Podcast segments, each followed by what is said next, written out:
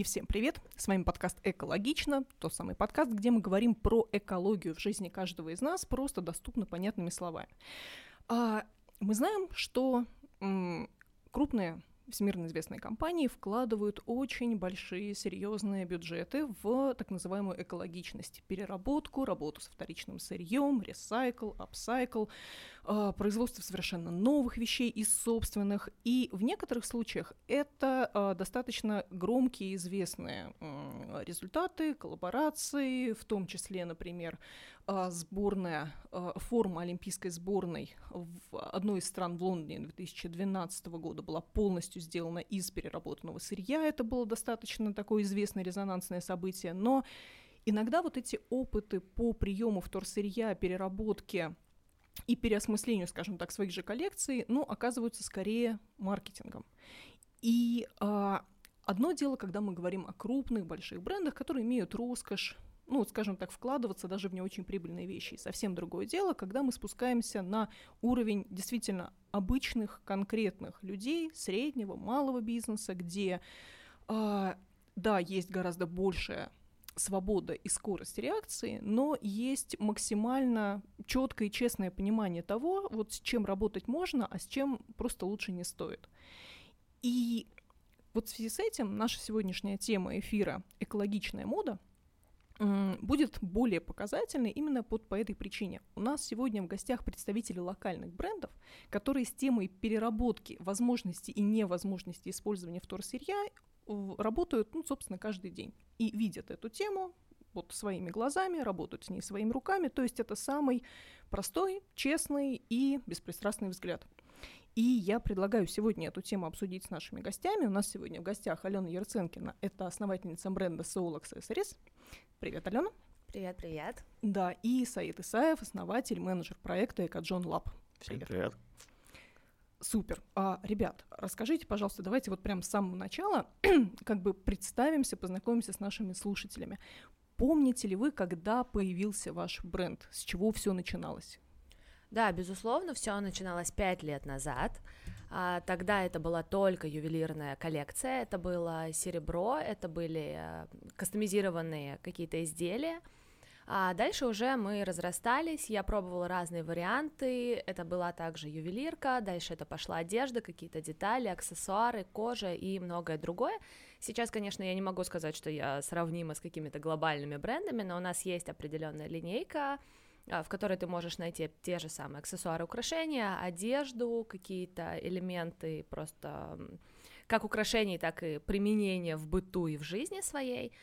Но, наверное, после того, как Саид представится, мы обсудим вопрос экологичности этого производства, да? Я послушаю, что скажет он, а потом да, просто все спешу. верно, все верно. Саид, расскажите, пожалуйста, про Экоджон Лаб. А, это очень длинная история. Уже ну, в этом году ей 6 лет. Я учился в школе, мне было скучно, и я собирал 3D-принтер из того, что вот просто найду у друзей у себя дома.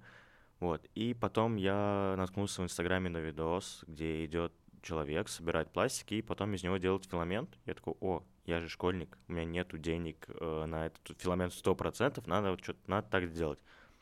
Я начал узнавать, кто он, как он это делает — узнал, узнал то, что это был Дэйв Хэкс из Амстердама, это проект Precious Plastic, где он перерабатывает пластик. Начал что-то делать для себя, потом это увидел отец, такой, о, я готов проинвестировать в тебя.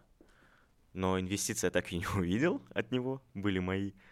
Потом, получается, уже все, я школу закончил 11 классов, поступил в универ, пошел работать, первый курс, и мне там стало скучно, я такой, ну, надо что-то открывать свое, и вот, получается, я решил, вот, у меня есть такая вот идея, в Узбекистане такого нет, надо делать. Я сделал, получается, были уже первые изделия, мы, я как раз забирал э, изделия от фотографа, и, получается, так получилось, что я иду после работы с коллегами, и они спрашивают, что это, я говорю, вот так и так, такой проект, там, все такое, там, вот пенал из пакетов, сумки, и он говорит, ну, я бы такое даже не купил, если бы мне заплатили. Я такой, наверное, да, ты прав. И все, я вообще закрыл. Потом я, получается, уехал в Россию по учебе, там прожил годик, вернулся, увидел то, что у нас появилась уже Upcycle который вещи перешивает, и такой, ну, наверное, уже Ташкент готов, и запустил. И вот мы уже как полтора года есть в Ташкенте и реализуем свои идеи, проекты. Угу. А вы помните, какую первую вещь вы сделали? Да, это был пенал. Пенал, такой Да. школьный, да? Да-да-да, до сих пор сестренка с ним ходит. Класс. То есть оказывается, что вещь из вторичного сырья может быть стойкой. А, смотря как пользоваться. Она, да, там, ну, конечно, есть уже потертости, какие-то там дырки от э, ручек, там швы где-то разошлись, потому что это школа, там э, пеналы эти кидают. Но может также там убрать нитки, убрать э, молнию и опять переработать. Мгм, мгм. Вот это интересно, кстати. А, вот я как раз хотела поговорить по поводу материалов, которые вы используете в производстве. Вот при вторичном и повторном использовании, насколько важен выбор этого материала? Есть ли вот что-то такое, с чем работать вы вообще никак не можете? Ну, сейчас, получается, мы работаем это пакеты, все вот эти вот виды, которые есть, и плотные, и шуршащие. а, И, и кры- в- и мягкий пластик тоже. Да-да-да. Ого. А, Потом, получается, это крышки от баклажек, рекламные баннеры, а, одеяло даже есть, мы из них жилетки делаем. И вот сейчас мы как раз а, начали уже и баклажки перерабатывать. У нас, получается, открывается мастерская, мы там будем и баклажки перерабатывать. Сейчас, получается, вот идет закуп и стройка оборудования.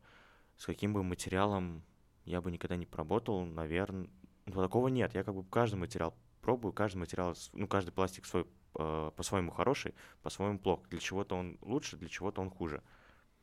Поняла. Ну, я так думаю, что в производстве именно аксессуаров, э, я знаю, что, Ален, э, у вас кольца серебряные, да?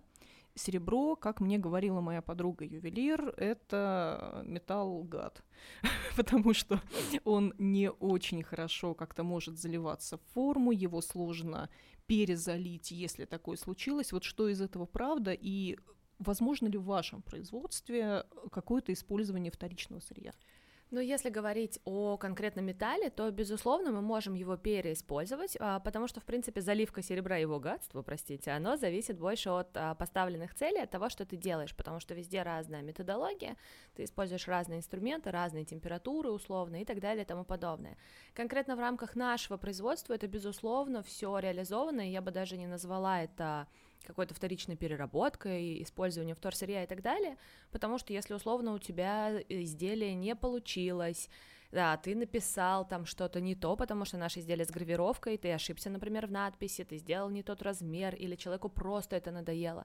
Бывает такое, что люди, наоборот, возвращают нам эти кольца и хотят ну, то есть наши же кольца спустя время, они нам возвращают и хотят, чтобы это кольцо стало частью другого уже изделия. Ну, то есть в конкретно в контексте металла в этом нет никакой сложности. Оно проходит определенные стадии обработки, вновь очистки, вновь подготовки к использованию, и мы совершенно спокойно можем с ним работать.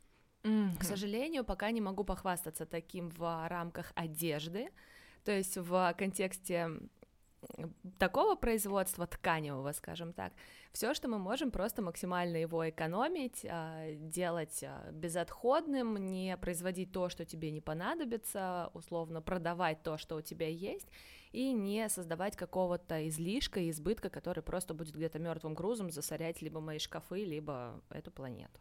Мгм. Но я думаю, что как раз вот малое производство и частный бизнес, он имеет роскошь ам, считать место. То есть если у какого-то гиганта этих мест невероятное количество, можно склады забить, оно будет там лежать э, до Рождества, до Нового года, до праздников, вот специальные коллекции, которые делаются за год, то если бизнес маленький, то мы говорим о крайне ограниченных складских мощностях, и да, забивать э, всю там комнату в своем доме или весь шкаф э, излишками продукции это непозволительная роскошь, это расточительство. А, Ален, а ваше производство в Узбекистане находится? Да, конечно. То есть работают именно местные. Все, что мы делаем, производится в Узбекистане местными кадрами, местными ручками, местными мозгами. Это все полностью локал. Мгм. Саида, у вас как с этим? Тоже. Тоже. Получается, там а, работаю я, моя подруга со школы, друг. И как раз вот у нас открывается, откроется мастерская в Паркенте, и там будут уже работать как бы местные ребята из Паркента. Мгм. То есть полностью локал Да-да-да. производство из местного сырья. Да. Угу. Ну, потому что иногда, вот почему я спрашиваю, я слышала вот мнение, э, как бы своеобразное понимание экологичности. То есть, может быть, даже с этого стоило начать разговор. Вот у Харуки Мураками есть книга, о чем я говорю, когда говорю о беге. Вот э, возможно, стоило бы обсудить, но мы рано или поздно это вот обсудим в процессе, о чем мы говорим, когда говорим об экологичности. А, потому что вот мне как-то производитель один из рассказывал, что он понимает экологичность таким образом. Он не может сократить количество а, выбросов а, в процессе вот своей продукции, поэтому он посчитал, что будет дешевле вывести производство за пределы страны и вот загрязнять что-то где-то там, но, но не здесь, не в рамках госграниц. Ну, то есть просто продолжать загрязнять, но уже чужую страну. Ну, да, соседний лес. Надеюсь на то, что в наш лес это все вот не, не, не придет. А, хорошо, а вот да, как бы, собственно, какой вопрос? А, возможно ли, например, при производстве одежды реализовать вот этот абсолютно полный замкнутый цикл, когда условно при производстве чего-то большого а, образуются вот обрезки, они становятся чем-то более мелким, что-то более мелким становится там брелоками, кошелечками и так далее. То есть а, насколько возможно вот в производстве таких достаточно ну, типовых по э, лекалу вещей, как худи, толстовки, футболки, реализовать вот это использование мелочей? Это, безусловно, возможно, но я сейчас буду говорить, наверное, больше на чужих примерах и на основе своих размышлений, потому что сейчас а, мое текущее производственное положение не позволяет такого реализовать, потому что у меня есть несколько разных линеек и материалов, которые производятся, соответственно, в разных цехах. Но у меня есть пример одного локального бренда. Они не заплатили мне за рекламу, поэтому я не буду называть его. А, который как раз-таки а, использует все материалы. То есть у них есть какие-то металлические элементы, у них есть кожа, у них есть текстиль, у них есть пластик и так далее и тому подобное. И этот бренд, наверное, максимально полно реализует вот эту концепцию полного цикла. То есть когда ты сделал условно сумочку, потом из а, оставшихся кусков сделал тапочек, из еще меньших кусочков ты сделал брелочек, а из еще меньшей кусочки, которые там совсем условная труха, ты набил в подушечку и тоже их использовал. Есть ребята, и я считаю, что это супер крутой пример. А, для меня это, причем пример, как в равной степени то, что вы упоминали в начале, и экологичности в буквальном смысле производственной и еще и классных маркетинговых движений, потому что из основного продукта ты получаешь еще несколько дополнительных, которые глобально не сильно высоки в цене, но тем не менее приносят тебе какой-то доход, даже если это копеечный доход, но в масштабах производства это выходит классно. И, в принципе, конечно, мне хочется к такому тоже прийти, то есть, когда я вырасту и стану взрослой, и у меня будет свое огромное производство, в рамках которого я буду обрабатывать все направления, безусловно, я бы тоже хотела именно таким образом построить это производство.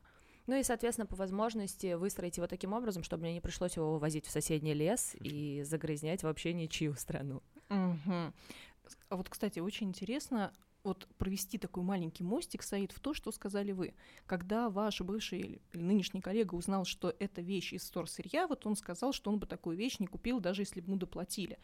А при этом вот экологичность бренда чаще всего позиционируется именно как огромное маркетинговое преимущество, что глядите, какие мы экологически ответственные.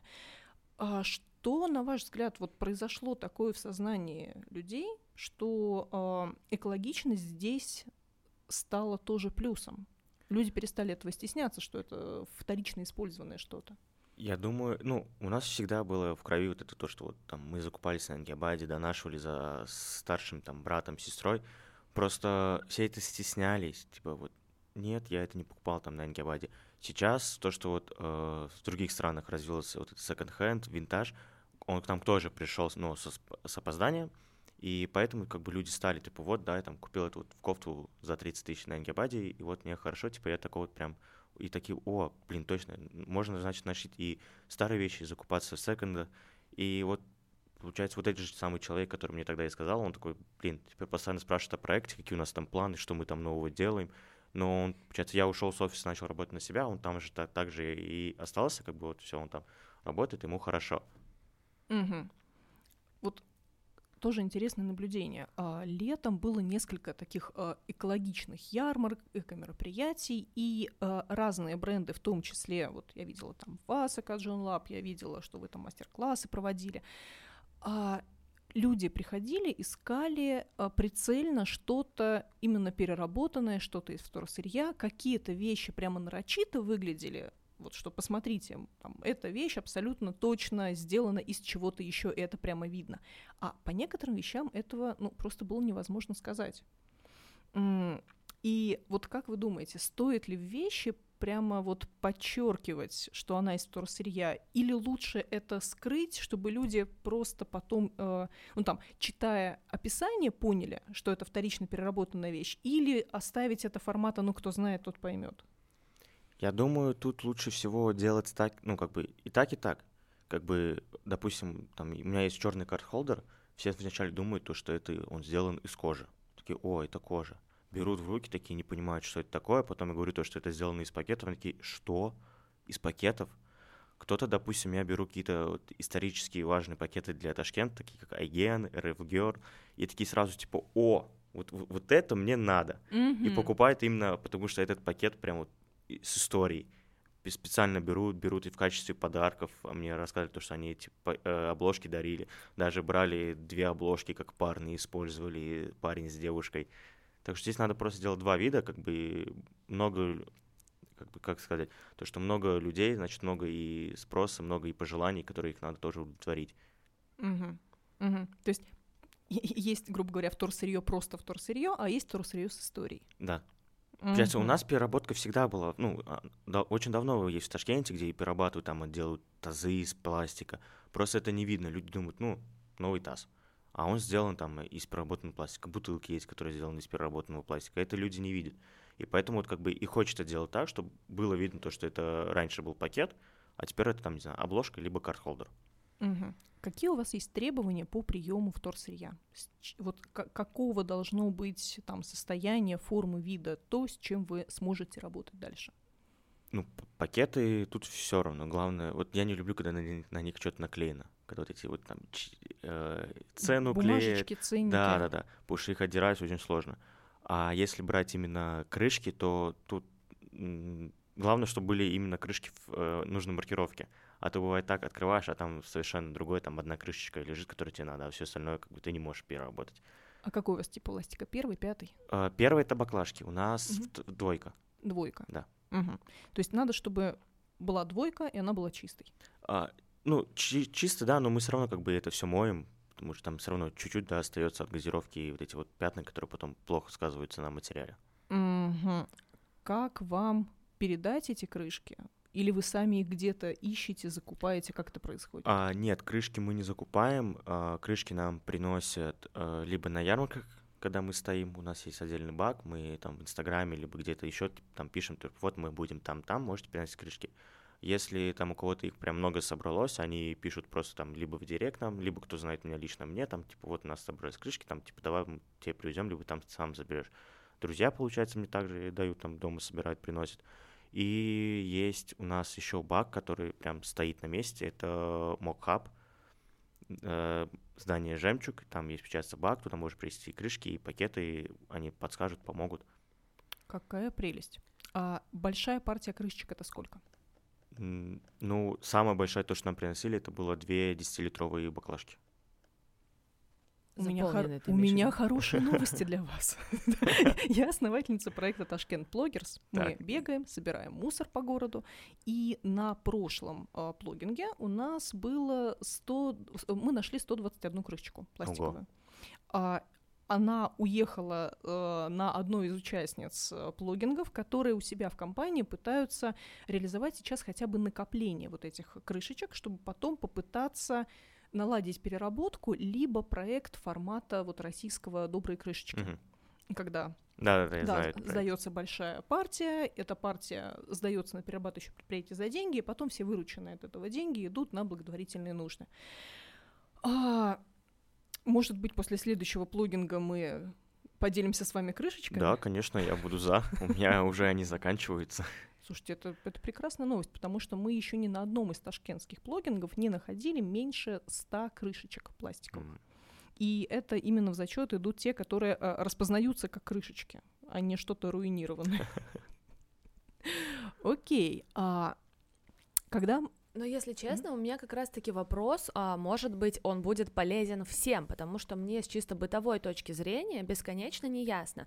При том, что я стараюсь минимизировать использование там тех же самых пакетов, пластика, не перекупать их, искать какие-то альтернативы, но как ни крути, в текущем мире у тебя все равно собирается обязательно пакет с пакетами, ведро с бутылками и так далее и тому подобное. И в свое время для меня было большой проблемой, куда все это деть и как от этого избавляться, чтобы оно было еще и, э, если не сказать экологично, но как минимум безвредно, чтобы не просто этот пакет условно там куда-то закопали, а если есть опция, чтобы он принес еще какую-то пользу, там из него сделают что-то классное, вы можете его принять. Может быть, мы как раз-таки можем сейчас рассказать, там максимально подсветить все инстаграмы, дать почты, адреса и так далее и тому подобное, потому что я знаю, что это очень актуальная проблема и много для кого она Возможно, конечно, ваши слушатели уже в курсе, но если вдруг нет, может быть, мы как раз напомним и им, и всем остальным, куда ты можешь это принести. Мы постоянно получаем даже в группе Ташкент Блогерс вопросы, люди сами между собой пытаются нетворкать, кто куда девает пакет с пакетами, а, куда вы несете батарейки, куда вы несете крышечки.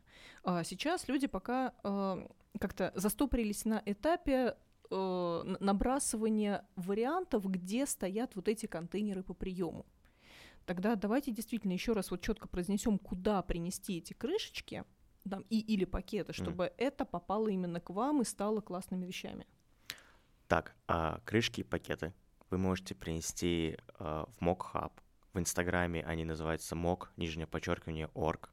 Находится в бывшем доме «Жемчуг» по адресу Буюктурон, 77. Угу. Туда приносите, э, говорите ей то, что это крышки для EcoJohn Lab, они вам покажут, расскажут, расскажут и про место, и вы можете там их оставить. Отлично. Это действительно рабочий вариант. Хорошо. А если мы говорим о моде, то мода все-таки подразумевает постоянное производство нового. Как вы считаете, сочетается ли это в принципе с идеей самой индустрии?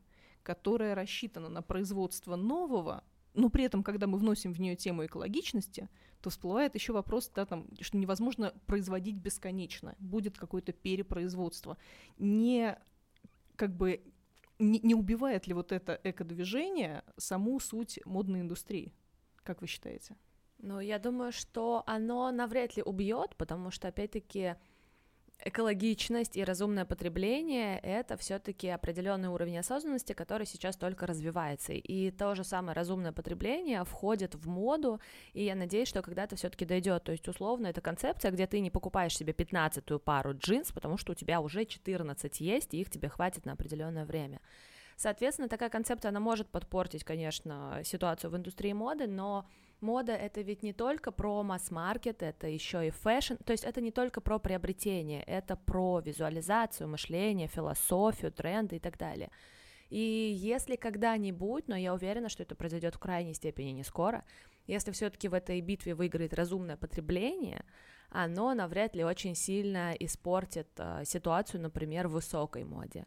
А если там та же самая Зара вместо полутора миллиардов футболок начнет производить всего один, я думаю, даже Зара не очень сильно начнет по этому поводу переживать. Поэтому, с одной стороны, есть определенный диссонанс, а с другой стороны, а, чтобы это достигло каких-то критических масштабов, о которых можно говорить, мне кажется, пройдет еще даже не то, что не один год, а не одно десятилетие. Угу. Саид, что по этому поводу думаете? Я, ну, не прям так сильно разбираюсь в моде, типа не слежу там за какими-то модными показами, но слежу за компаниями, которые там как-то это делают экологично. И мне, например, нравится, как это делают некоторые наши ребята, там и из России ребята. Они, прежде чем отшить партию вещей, они берут предзаказы. И уже сколько было предзаказов, столько и отшивают. И сейчас вот там заказали, допустим, 10 толстовок, 10 футболок, они отшивают 10 толстовок, 10 футболок. Ни на одну больше, ни меньше. Да, это немного долго, возможно, это и чуть-чуть дороже, но это зато экологично. Угу. А, получается, что такая эко-мода — это мода не для всех. Это мода для людей, достигших определенного уровня просветления и осознанности. Саид, как вы можете описать ваших постоянных покупателей? Что это за люди, чем они занимаются, какие у них вообще ценности? А, бывали разные люди, но чаще всего это молодежь, а, ну, 17 до 27 лет, а, который в Ташкенте занимаюсь ну, чем-то творческим, креативным, а, там, не знаю, продюсером, может быть, каких-то креативных агентств, там, маркетологи, разработчики, а, которые ходят по барам, тусуются, я имею в виду не в ночные клубы, а вот как бы слушают электронную музыку, ходят на какие-то мероприятия, там, посещают фестивали, стихи, вот, на, вот почти вот все мои покупатели — это те, кто был на стихи. И как можно сказать, то, что Эко Джон Лаб — это как бы создан для стихий, для гостей стихии. Вот, но бывали такие же исключения, как там и пожилые люди тоже подходили, что-то покупали, бывали и совсем маленькие дети, которые типа, о, вот это вот красивое, вот это хочу, типа, о, это еще и переработано, вот прям вообще, мама, купи, пожалуйста. И, получается, он и себя просветил, и родителей. Какие приятные дети нынче пошли. Слушайте, очень интересная тема, потому что на плогингах я уже поняла, что дети быстрее узнают, распознают типы пластика, чем взрослые. Ну, понятно, что голова еще не забита миллиардом важных, да, очень да. важных вещей, да, там формула дискриминанта, да, длина прямоугольного треугольника, код от подъезда, вот там просто, да, как бы вот от, от, открыто к приему всей информации, но та скорость, с которой дети э, учатся э, отличать там условно единичку от двойки, двойку от пятерки, это про маркировку, она поражает. И насколько быстро они как-то включаются в геймификацию, то есть придумывают себе какие-то вот личные там челленджи внутри вот этого всего процесса там бега со сбором отходов, это тоже вызывает просто восхищение. Окей, а, хорошо. А если сочетается идея моды и экологичности, то сочетается ли идея экологичности с национальным узбекским колоритом? Можно ли, как вы считаете, сделать вещь максимально узнаваемую, вот формата э, там, значимых принтов, значимых образов, но при этом используя вторсырье? Ну, если честно, это вопрос, наверное, больше к Саиду и производственного характера, потому что я со своей стороны не вижу вообще никакого конфликта. Опять-таки, те же самые наши национальные колоритные какие-то принты, паттерны, элементы, ты можешь взять там то же самое платье, перешить его на сумочки, на аксессуары, на тапочки, на все что угодно. То есть конкретно в контексте вот а, такого производства, не перепроизводства, а переделки, грубо говоря, я не вижу вообще никакого конфликта, и, по-моему, это даже, наоборот, классная идея, потому что национальный паттерн, он рассчитан не только на локальную аудиторию, а преимущественно на иностранную, то есть это туристы, это гости Узбекистана и так далее, то есть люди, которые уже с большим трепетом относятся вот эм, к такого вида продуктам. И даже для локальных сейчас а, все, я думаю, знают, что пошел вот этот вот мода на винтаж, вся Бухара усыпана платьями там условно из 60-х, 70-х годов, и мое поколение, у меня есть это платье, которое выпущено в Советском Союзе из советского атласа, и э, даже для локальных жителей, там, например, если у моей мамы будет сумка, сделанная из платья, которое она носила в молодости, по-моему, это будет прикольно. Но это вопрос больше, наверное, апсайклинга и переделки. С точки зрения производства, наверное, здесь больше к Саиду вопросы, что реально, что нет. А, я знаю один проект, он находится у нас в Ташкенте, и они отшивают все свою, ну, всю свою одежду из старых узбекских тканей. Получается, у них там есть и канатлас, и шелк, они, вся эта ткань, там, не знаю, я вот не знаю, откуда они ее берут, там сами закупаются, либо ищут где-то на складах, которые заваляются, но, получается, вот такое есть. А, и насчет вот узбекского, именно что касаемо с пластиком. Найти узбекских пакетов очень сложно. Именно с узором, с узбекским. Да, у нас там за всю вот, за полтора года было всего лишь три пакета с узбекскими узорами у меня. Угу. Угу. Я просто помню, что был очень интересный случай, когда один из крупных мировых брендов сначала принимал кроссовки а, с целью переработки, превращения подошвы этих кроссовок в часть резинового покрытия специальных спортивных сооружений. Это был достаточно громкий проект, он подсвечивался, о нем очень лестно отзывалась э, СМИ. И потом выяснилось, собственно, сам же бренд подтвердил, что э, такой вот вот этот тартан произведенный, вот это вот мягкое красное покрытие, получалось худшего качества, за счет использования именно вторсырья, потому что, ну, все-таки кроссовки были сильно ношенные, вот эта вот пена или не пена, она уже была абсолютно убитая, и произведенный тартан длился, как-то его хватало на меньшее время. И вот тоже в связи с этим вопрос, если мы берем какие-то традиционно узбекские ткани, например, мы перешиваем какую-то вещь, которая хранилась где-то там у бабушки, у прабабушки, не, то есть не ослабляет ли это э, готовую вещь? Как вот, э, что происходит с течением времени, вот с качеством ткани? Ну, если ткань хранилась нормально, там, в шкафу где-нибудь, то с ней ничего не будет. А если уже изначально ткань была плохого качества, дешевая, то ее, как бы, если даже ты ее купишь и будешь там после двух стирок, она у тебя уже все, как бы будет, футболка уже будет ни о чем, ее там на тряпки отдавать. Так здесь mm-hmm. играет очень большую роль э, то качество, которое покупаемое. Допустим, лучше всего купить одну качественную футболку и ходить там 5 лет в ней, чем каждый месяц покупать себе по новой футболке дешевые и думать то, что мы на этим будем экономить. Mm-hmm. Да, я тоже здесь согласна с Саидом, потому что все зависит из э, от изначального качества и условий хранения, потому что если у тебя изначально был какой-то хороший материал, ткань, платье, опять-таки и так далее, оно нормально хранилось, его не топили все, все потопы, не жгли все пожары и не ела вся моль, то почему бы и нет, это вполне может тебе классно прослужить и дальше. Угу. Как вы рассказываете своему покупателю, что вы за бренд и о чем вы? О, ну, к сожалению, я никогда не давлю на тему экологии, потому что, опять-таки, мне здесь нечем похвастаться, а у меня, наверное, просто акцент на кастомизацию, на надписи, потому что ювелирные изделия ты можешь кастомизировать и написать то, что ты сам хочешь, все твои мысли, пожелания, а, посылы обществу и так далее. А все надписи для одежды придумываю я сама. Вот а, вы, Оль, сейчас сидите в свитшотике, вы все меня бесите. Надеюсь, это неправда, мы вам нравимся но э, действительно э, у нашего бренда есть вот такие вот крича кричащие, может быть, где-то моментами немного вызывающие надписи, но, собственно, именно этим они цепляют своей где-то смелостью, и даже люди, которые по природе своей весьма скромны, такого вслух не скажут, они с удовольствием все это таскают, э, чтобы одежда это говорила за них. Я нахожу это забавным, но, может быть, когда-то я в это наиграюсь и стану, наоборот, писать что-нибудь очень миленькое, розовенькое. Но это не точно. Вы так хорошо рассказывали, я забыл вопрос. Ну, тогда я расскажу еще немного про себя. Вспоминайте. История началась в 1983 году. А, вопрос заключался в том, а, как вы рассказываете своему покупателю вообще, о чем вы. А, здесь тоже важно понимать то, что покупатели бывают разные, как и дети, как и взрослые, как и вот такие взрослые дядьки с пузиком, которые приходят такие, что это у вас здесь такое?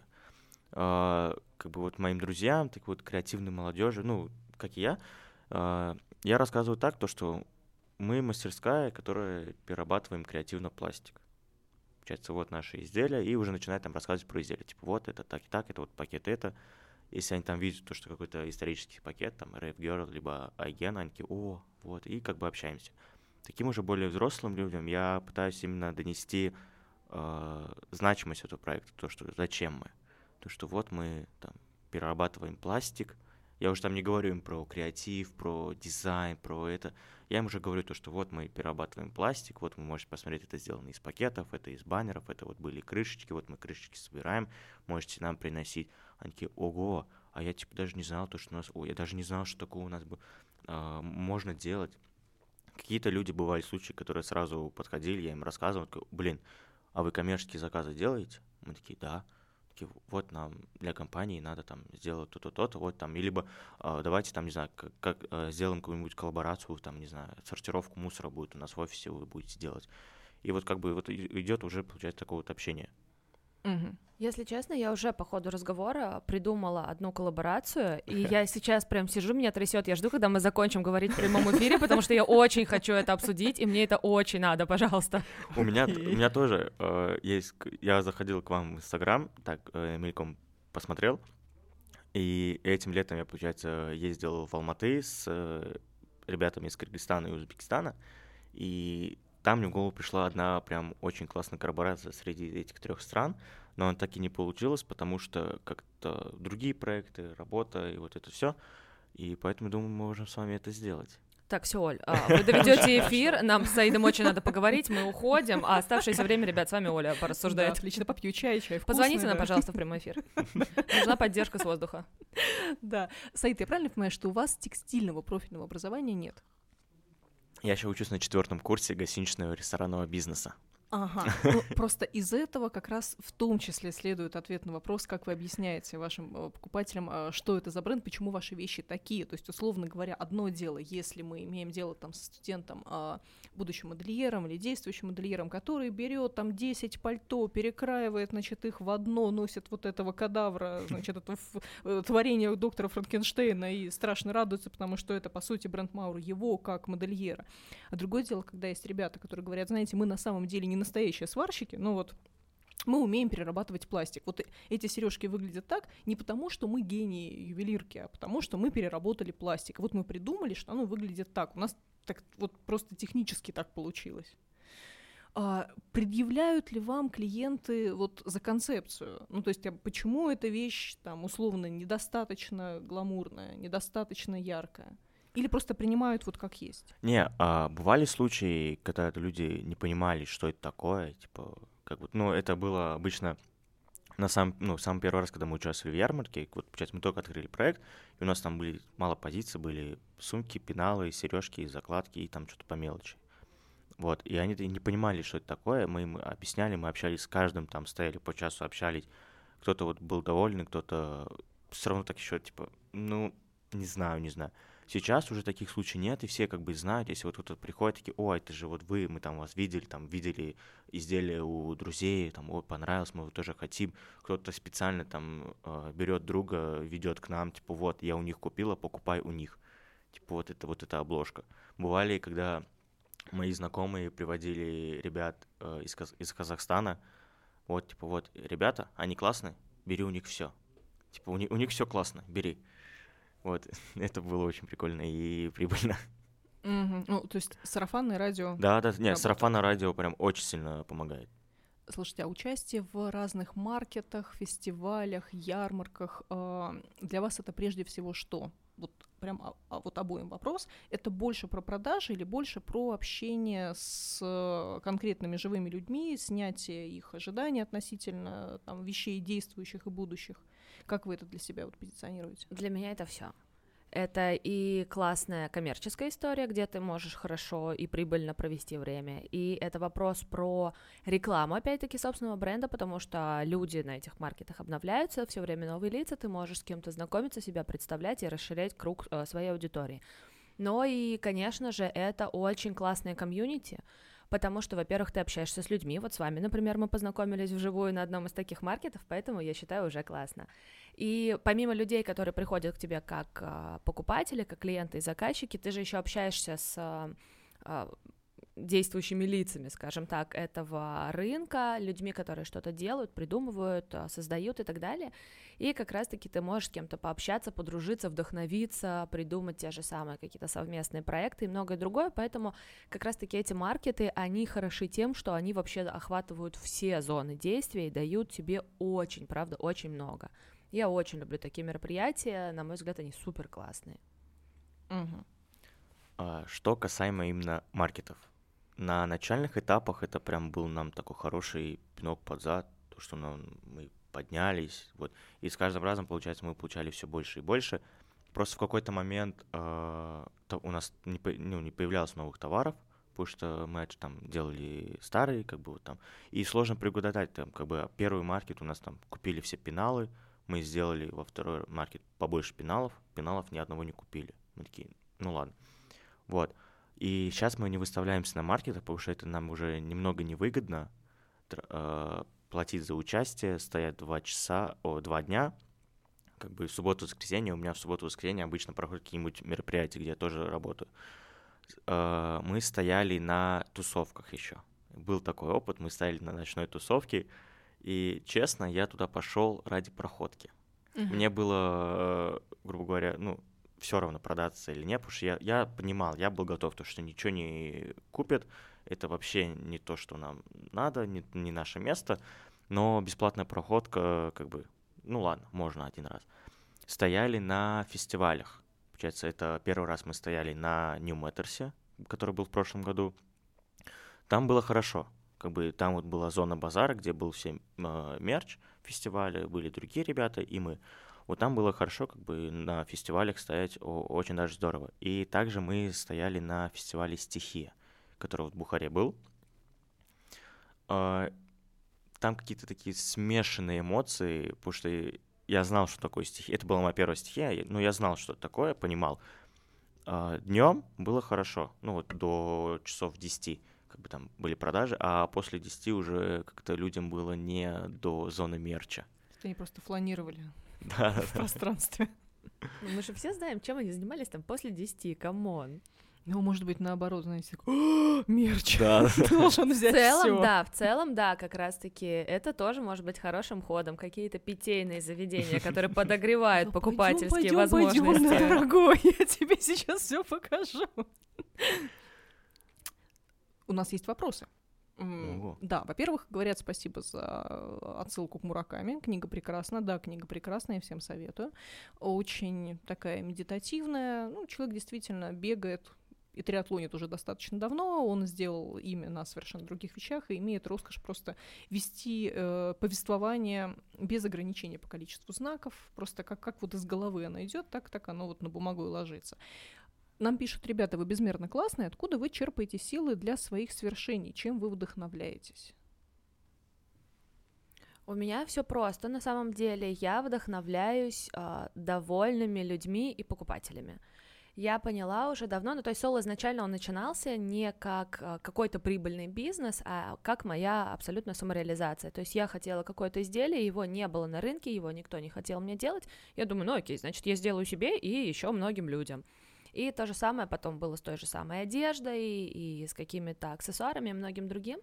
И, соответственно, я делаю в первую очередь то, что мне нравится. Я правда люблю каждое свое изделие. Я очень слежу за его качеством. Мне это очень важно, чтобы все было качественное, красивое, полностью такое, как я это хочу.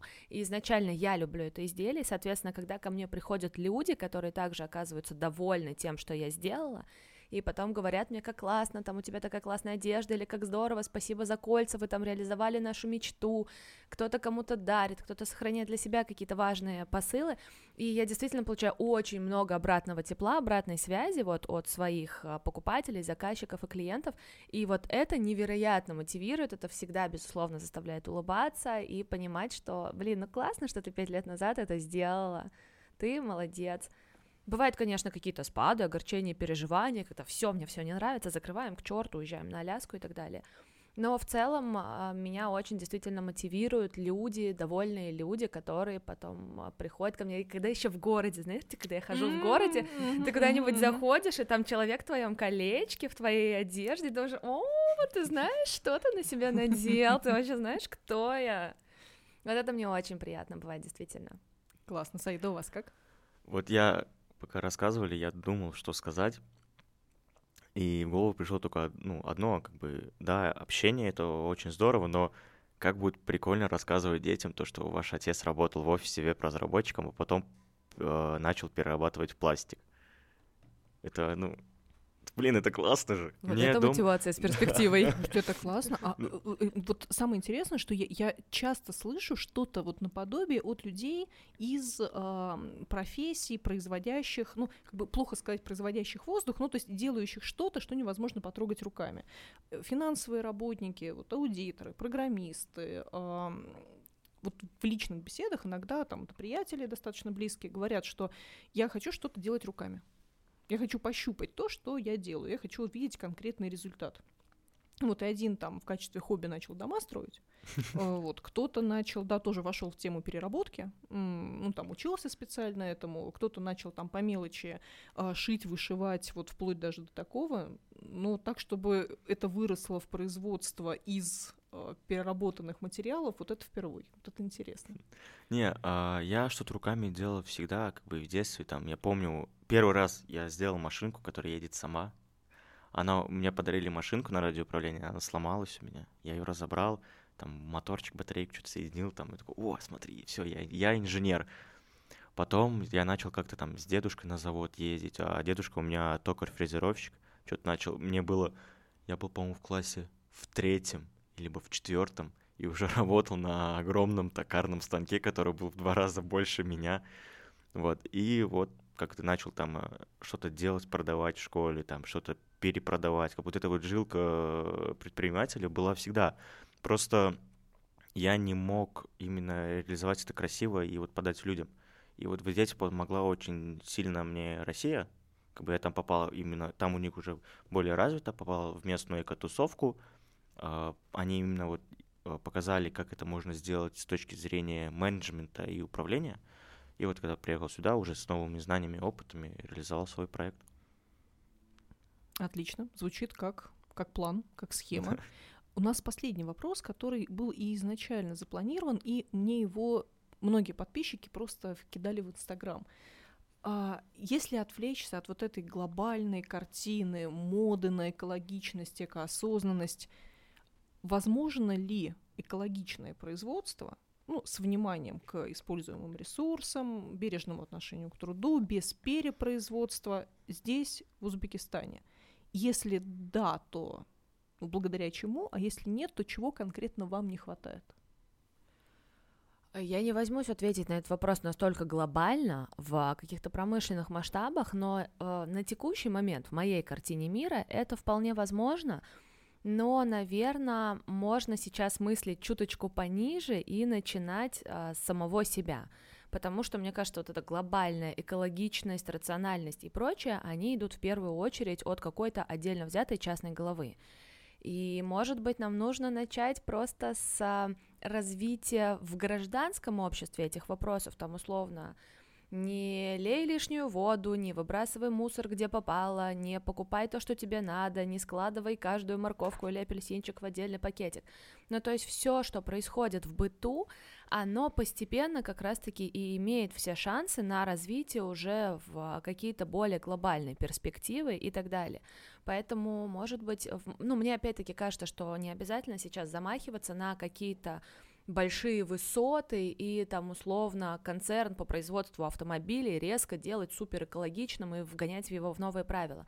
Как раз-таки здесь, наверное, нужно в первую очередь начать себя и с массового вот этой вот рационализации и экологичности, и дальше она уже как раз-таки будет обретать новые масштабы, потому что люди, которые живут по определенным правилам в быту, они как раз-таки, наверное, будут требовать от брендов, которые они покупают, которые они используют, а, такой же ответственности. Но если мне, например, просто как гражданину мира, все равно, что здесь происходит, сколько воды было истрачено для того, чтобы вырастить вот этот помидорчик, а, сколько вьетнамских детей корпело ночами, чтобы пошить мои сапоги, условно, мне будет вообще все равно.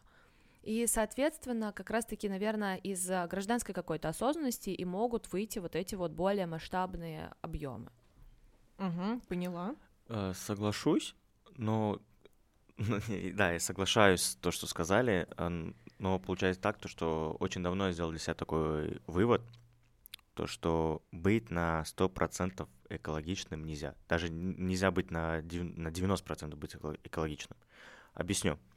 А, многие вот говорят то, что полиэтиленовый пакет это вредно, загрязняет экологию, их очень много, поэтому покупайте шоперы и ходите с ними. Хорошо, мы купили шопер, но как делают эти шоперы? На них тратится очень много воды, потому что они сделаны из хлопка. И тут уже идет баланс. Либо брать пакеты, которые перерабатывают, с которыми можно переработать, или брать шоперы, которые тратят очень много воды. Э, ну, это уже не включая еще и логистики. Как бы и у пакетов есть логистика, и у шоперов есть логистика. Но также шоперы можно как бы и там перешить, переделать, что-то там покрасить как бы их новыми. И здесь вот идет э, уже баланс такой, либо пакеты, которые потом неизвестно, что с ними станет, либо шопер, где уходит много воды. И вот всегда вот этот баланс. И как бы то, что, не то, что даже баланс, а есть выбор, что лучше нам э, сэкономить, воду или пакеты. Ну, то есть бегунки ценностей да, мы да, должны да, да, расставлять. Да, да. Поэтому лучше, вот, чтобы быть более-менее экологичным, надо действительно не покупать то, что тебе не надо, э, пользоваться тем, что у тебя уже есть. Если там, допустим, у тебя есть две футболки, там у одной справа рукав э, порван, другой слева, отрежь по половинке шеи и ходи. Все равно сейчас зима, под толстовками ничего видно не будет. Ну, я хочу сделать небольшую ремарку к своему выступлению. Я, к счастью или к сожалению, не из вот этих вот оголтелых э, проповедников здорового образа жизни, экологичности и рациональности, я говорю просто о каком-то просто разумном потреблении в быту, опять-таки, не нужно отказываться от пакетов, не нужно отказываться от воды, и не обязательно вместо зубной пасты начинать чистить э, зубы глиной и палкой, условно. Я как раз-таки просто про отсутствие перерасхода, излишних потребностей и про здравый смысл. Это на случай, если сейчас мне кто-то начнет предъявлять претензии из серии «Ага, а сама-то?» Мы, Поди. Мы, к счастью, имеем э, роскошь говорить не об экстремумах, то есть об экстремальном загрязнении, суперпотреблении или о ну, фанатиках действительно Zero Waste, э, вот, э, для которых это вот просто цель в жизни не перепотреблять, использовать ровно то, что есть сейчас. Экстремисты в любом э, явлений в, люб, в любой конец, да, они все-таки искажают представление о том, что это явление собой представляет. И если человеку обычному, ничего или практически ничего не знающему об экоосознанности встретится такой настоящий вот агрессивный фанат, который начнет его яро вот обращать в свою веру, ну, это чаще всего первая реакция будет отторжение, ну, потому что это, это может быть просто агрессивно и страшно если мы говорим о обычных э, людях и их обычном опыте и тех конкретных шагах, которые они могут сделать для рационализации своего быта и своего потребления, вот как раз такой серединный путь, может быть, он и оптимален, потому что он наиболее показателен. Это то, с чем можно себя легко ассоциировать. Это те шаги, которые мы вот каждый можем предпринять. можем посчитать, насколько нам обычно хватает нашего шопера, ну, там, условно, моему старому, самому такому вот заслуженному шоперу 7 лет. И да, я его с собой действительно повсюду ношу, повсюду таскаю. Э, он, конечно, постепенно изнашивается, но поскольку это изначально эко-вещь, от нее никто никогда не требовал, чтобы она, во-первых, длилась вечно, это невозможно. Он потом будет перешит, возможно, во что-то другое, и от него не требовалось быть невероятно модным, сиюминутным. Это, это просто вещь, она выполняет функцию. А если мы говорим о вещах, которые не отражают вот сиюминутный момент, да, вот какой-то нерв времени, да, вот на чем строится, например, массовая мода, а вещи, которые просто вещи, которые функция. Интересно ли вам, как производителю таких вещей, вот именно такие вещи, функции производить? Или это скучно, неинтересно, никому не надо, как вы думаете? Угу. Джентльмен да. уступает не ответ. А, видимо, этот вопрос для нас обоих оказался немного сложным но мне кажется, мы как раз-таки оба сочетаем а, вот этот вот момент актуальности и длительности, потому что в моем случае, в принципе, все, что у меня происходит, оно базовое, ты можешь его на протяжении длительного времени использовать, а у Саида как раз-таки то же самое уникальное сочетание, когда ты можешь использовать эту вещь достаточно долго, но она сейчас актуальна не потому, что на сегодняшний день актуальна, а это глобальная мировая повестка, в которую он очень классно, четко попадает. Он делает какое-то полезное дело, он э, перерабатывает что-то, он заходит в души людей, которые за это топят, но это не значит, что они сейчас это купят, а потом они завтра перестанут использовать. Поэтому, мне кажется, все у нас вот э, нет э, конкретно в наших брендах таких конфликтов. Ну, получается, за меня все сказали. Ну, получается, если школьнику нужен пенал, школьнику нужен пенал. Да. Ну, у него будет выбор э, либо купить пенал тканевый, который обычный. Да, как бы пеналы из пластика, они дороже. Им было очень часто вопросов, почему так дорого? Это же пакеты, ну, 500 сумм, там, 1000 сумм один пакет стоит. Но здесь идет э, время, идея, там, э, нитки, швея, э, то, что мы их плавим, это тратим электричество, и как бы тут уже получается то, что это изделие не на 100% э, переработано, а там, там на 95%, потому что там идут новые нитки, электричество само, и там, допустим, какая-нибудь логистика, то, что мы там от мастерской приехали на ярмарку. Ну, логично, вещи не делают себя сами, их да. делают люди. Да. Вот. А то, что ваши вещи делаются здесь, на территории Узбекистана, людьми, которые живут и трудятся здесь, на территории Узбекистана, вы платите им деньги, а это все поддерживает именно локальное производство, локальную экономику, вот мне в этом видится тоже очень большая экологическая составляющая, что мы не увозим это куда-то, мы помогаем работать местным, мы используем местное сырье, и поскольку это сырье местное, мы сами живем здесь, мы просто кровно заинтересованы в том, чтобы это было использовано рационально. Да, все верно. Мне кажется, это отличный вывод нашей сегодняшней творческой встречи. И поднятие наших самооценочек. Да. Я благодарю вас за то, что вы решили провести это утро и день здесь с нами на подкасте «Экологично» с Аленой Ерценкиной, с Саидом Исаевым, с их брендами. А, спасибо компании э, Siberian Wellness за то, что она сделала возможным работу этого подкаста, и я надеюсь, что в дальнейшем мы еще не раз встретимся с ребятами, пообщаемся, возьмем у них комментарий, а каждый из нас посмотрит вокруг себя и поймет, насколько экологичен тот образ жизни, который он ведет, сколько у него вещей, и сколько из этих вещей он реально носит. Спасибо всем. Спасибо Пока. всем. Спасибо. Ура.